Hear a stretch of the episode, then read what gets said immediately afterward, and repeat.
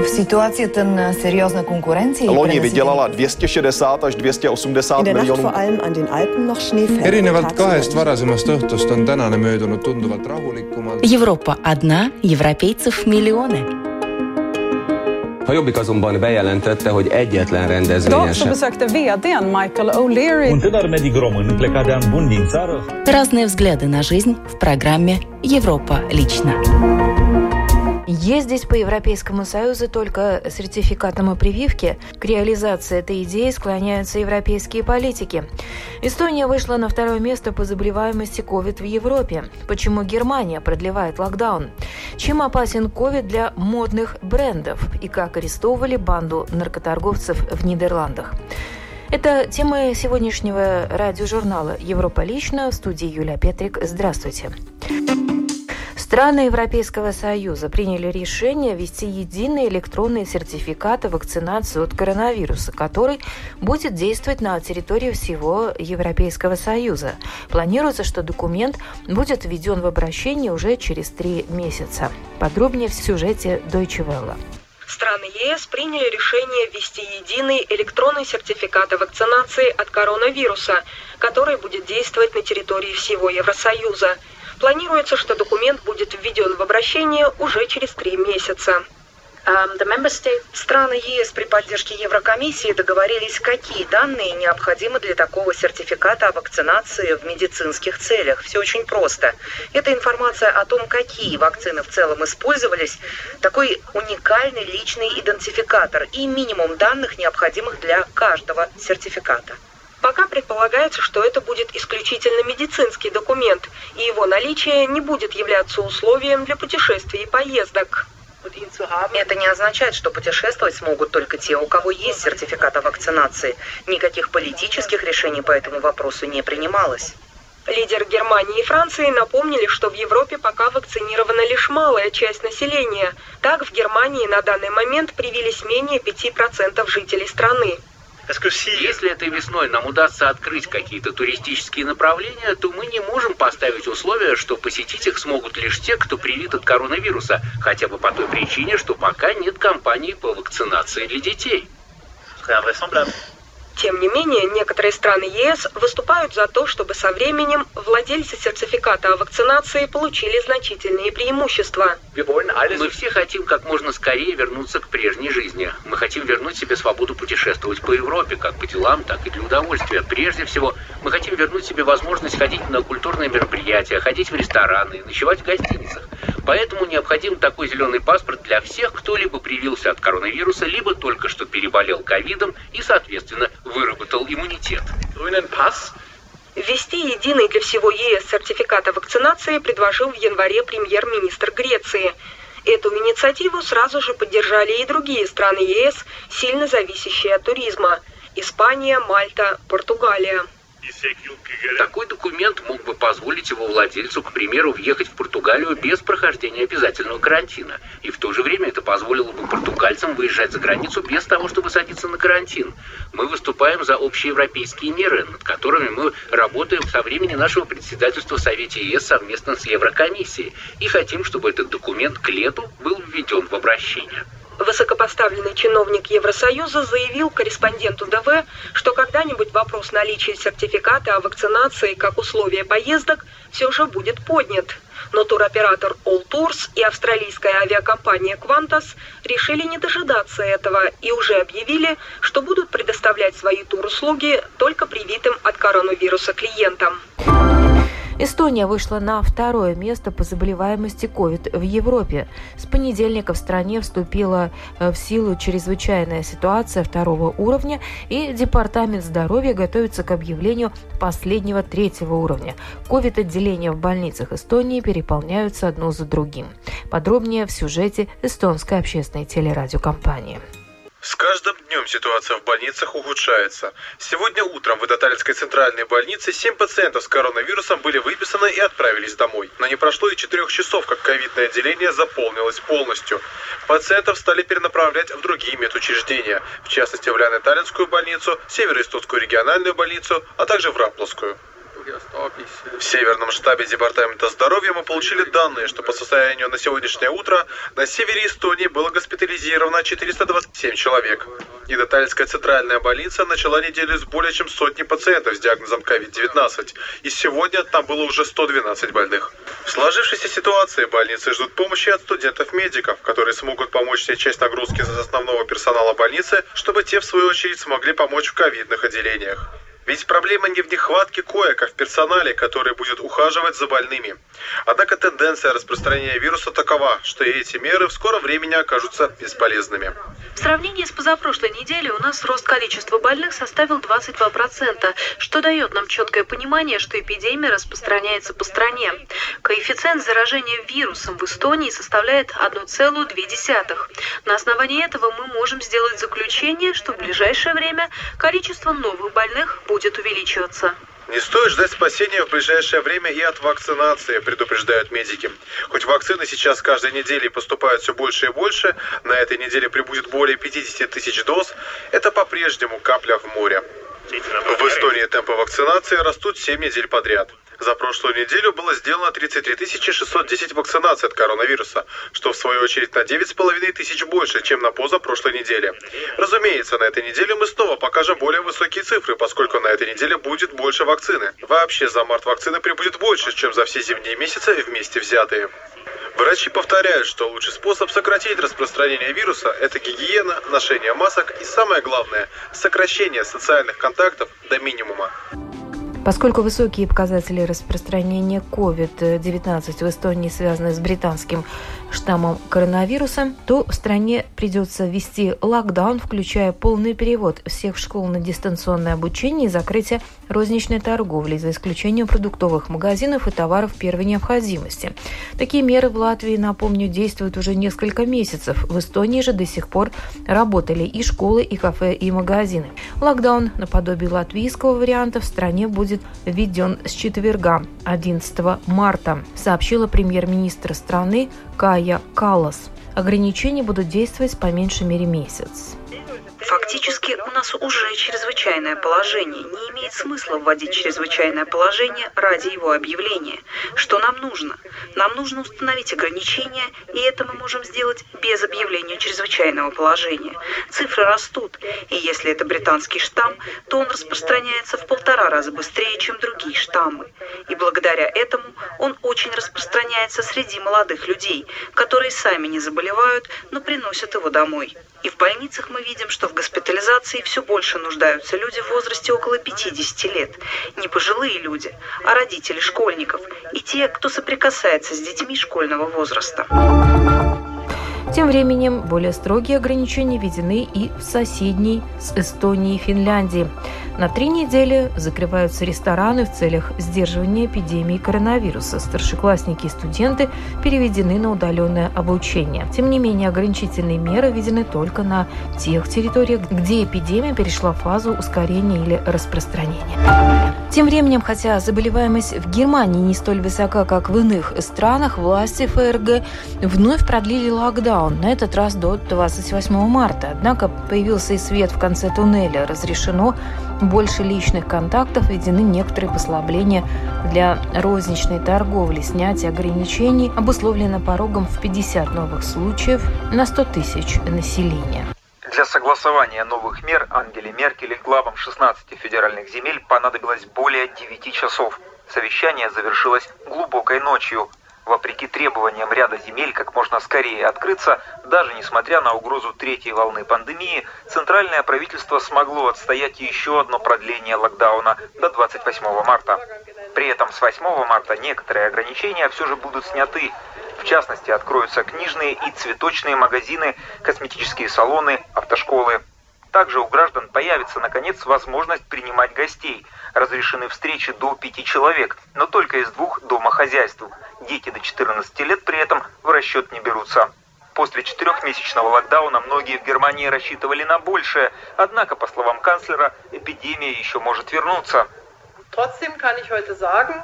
И тем не менее, сегодня я могу сказать, что весна 2021 года будет не такой, как весна год назад.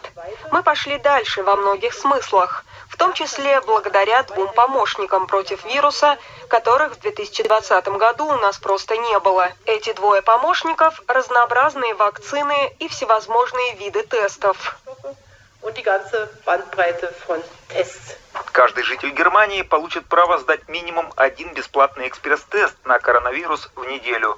Власти рассчитывают, что регулярное тестирование позволит лучше анализировать и контролировать развитие эпидемии. При этом каждая земля сможет ослаблять или ужесточать карантинные меры в зависимости от уровня инфицирования в данном регионе. Непродуктовые магазины, а также музеи, театры, зоопарки и летние площадки ресторанов смогут открыться, если будет регистрироваться менее 50 случаев коронавируса в неделю на 100 тысяч населения. Раньше предусматривалась отметка в 35 случаев. Многие отмечают, что на практике разобраться с новыми правилами довольно сложно. В немецких СМИ звучит много критики по поводу принятых решений. Представители отельного бизнеса заявили, что глубоко разочарованы новой стратегией. Рестораны и гостиницы будут закрыты, судя по всему, еще неопределенное время. Столь длительные меры многие предприниматели уже давно считают неоправданными. Из 250 сотрудников кейтеринга, которые здесь трудились, остались около 100. И то большинство переведены на неполный рабочий день. Для нас это катастрофа.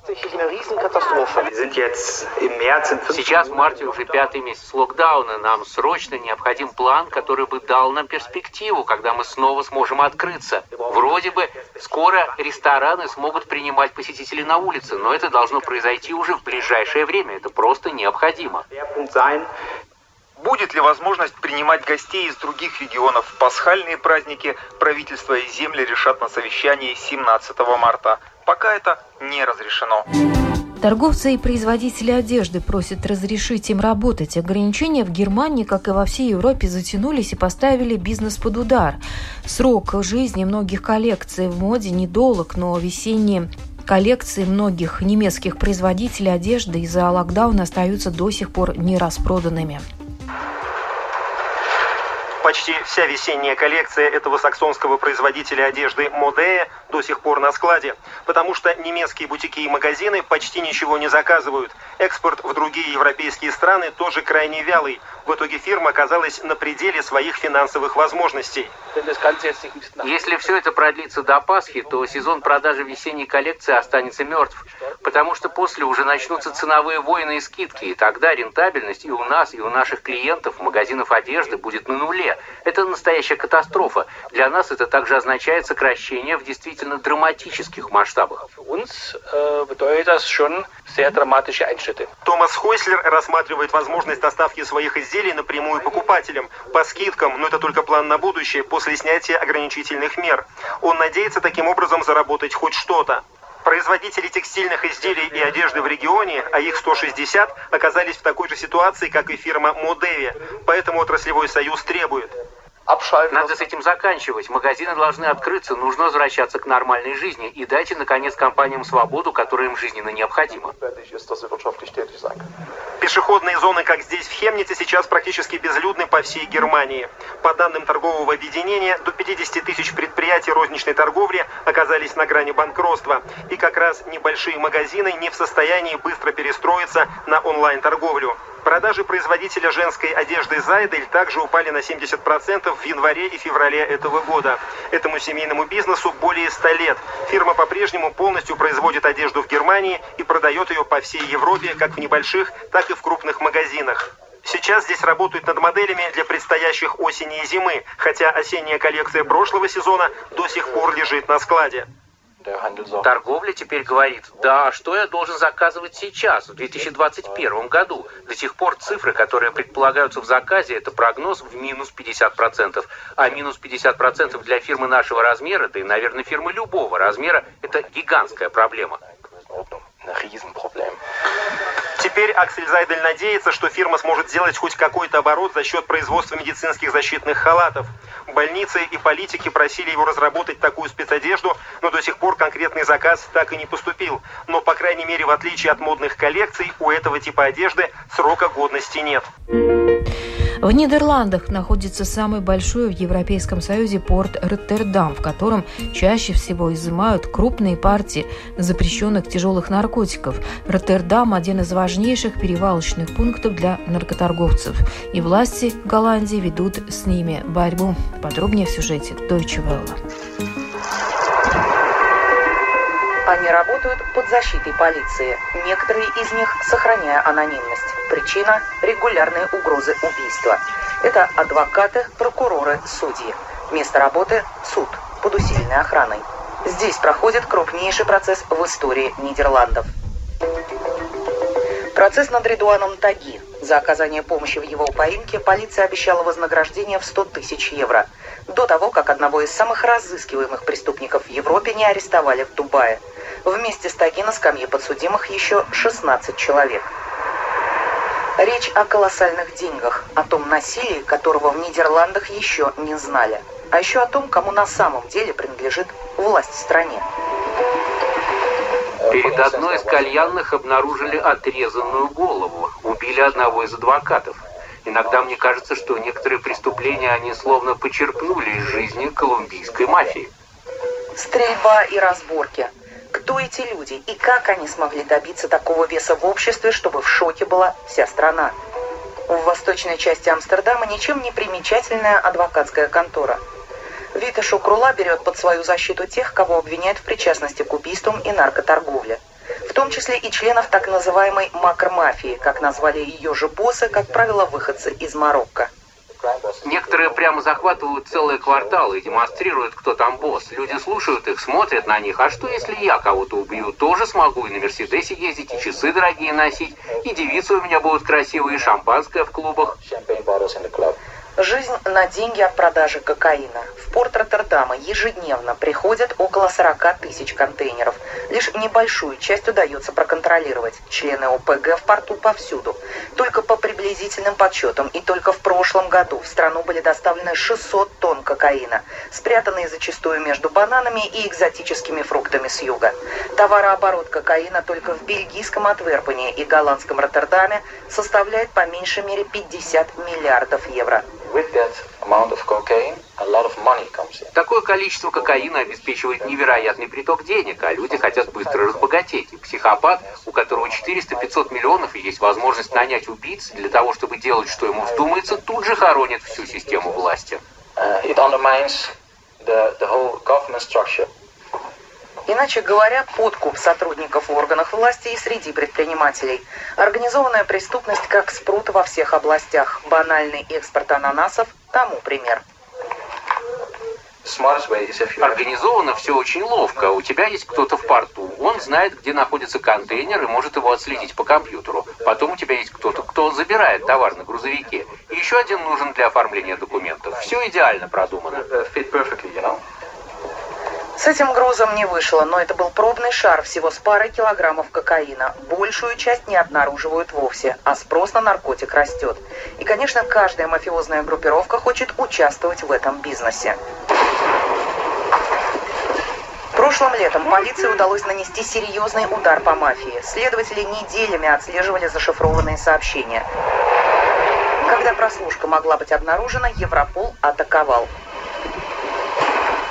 обнаружили оружие, наркотики. По всей Европе провели задержание подозреваемых. Но одна находка повергла в шок даже опытных полицейских. Они обнаружили настоящую пыточную с переоборудованным стоматологическим креслом. Одного из подзащитных Вита обвиняли в соучастии в убийстве, однако доказать не смогли, благодаря хорошей защите. Поэтому имя адвоката хорошо известно в преступном мире. Вита организовал встречу для нас со своим бывшим подзащитным. Он не хочет, чтобы его узнали и вообще не любит говорить о суде. Молодежь должна лучше думать, с чем они столкнутся, что ты будешь делать с деньгами, которые не гарантируют тебе жизнь, и что со всех этих дорогих игрушек, если окажешься в гробу. Вот ga je dood in een kist. Сейчас у нашего собеседника небольшая фирма по продаже автомобилей и еще пара фирм, говорит он, улыбаясь. Но почему Вита защищает представителей преступного мира? I know how they feel because I Я знаю, что вы чувствуете. Когда-то я тоже был таким ребенком. Когда пошел в школу, меня не хотели переводить в гимназию, мол, что ты там забыл. Очень часто возможности наши не равны. Я смотрю на них по-другому. Не так, как их любят оценивать полиция и прокуроры. А прокуратура их оценивает как хорошо отлаженный убийственный механизм. По словам Вита, правительство хочет показать, что власть в их руках, а не в руках мафии, а объемы продажи кокаина тем временем растут. Процесс в суде Амстердама будет долгим. На допросе подсудимый цинично сказал «дайте мне пожизненное». Его место в преступном мире за пределами камеры, скорее всего, уже заняли другие. На этом программа «Европа лично» сегодня подошла к своему завершению. В передаче были использованы материалы медиахолдинга Deutsche Welle и эстонской общественной телерадиокомпании. В студии была Юлия Петрик. Встретимся на будущей неделе с новыми событиями.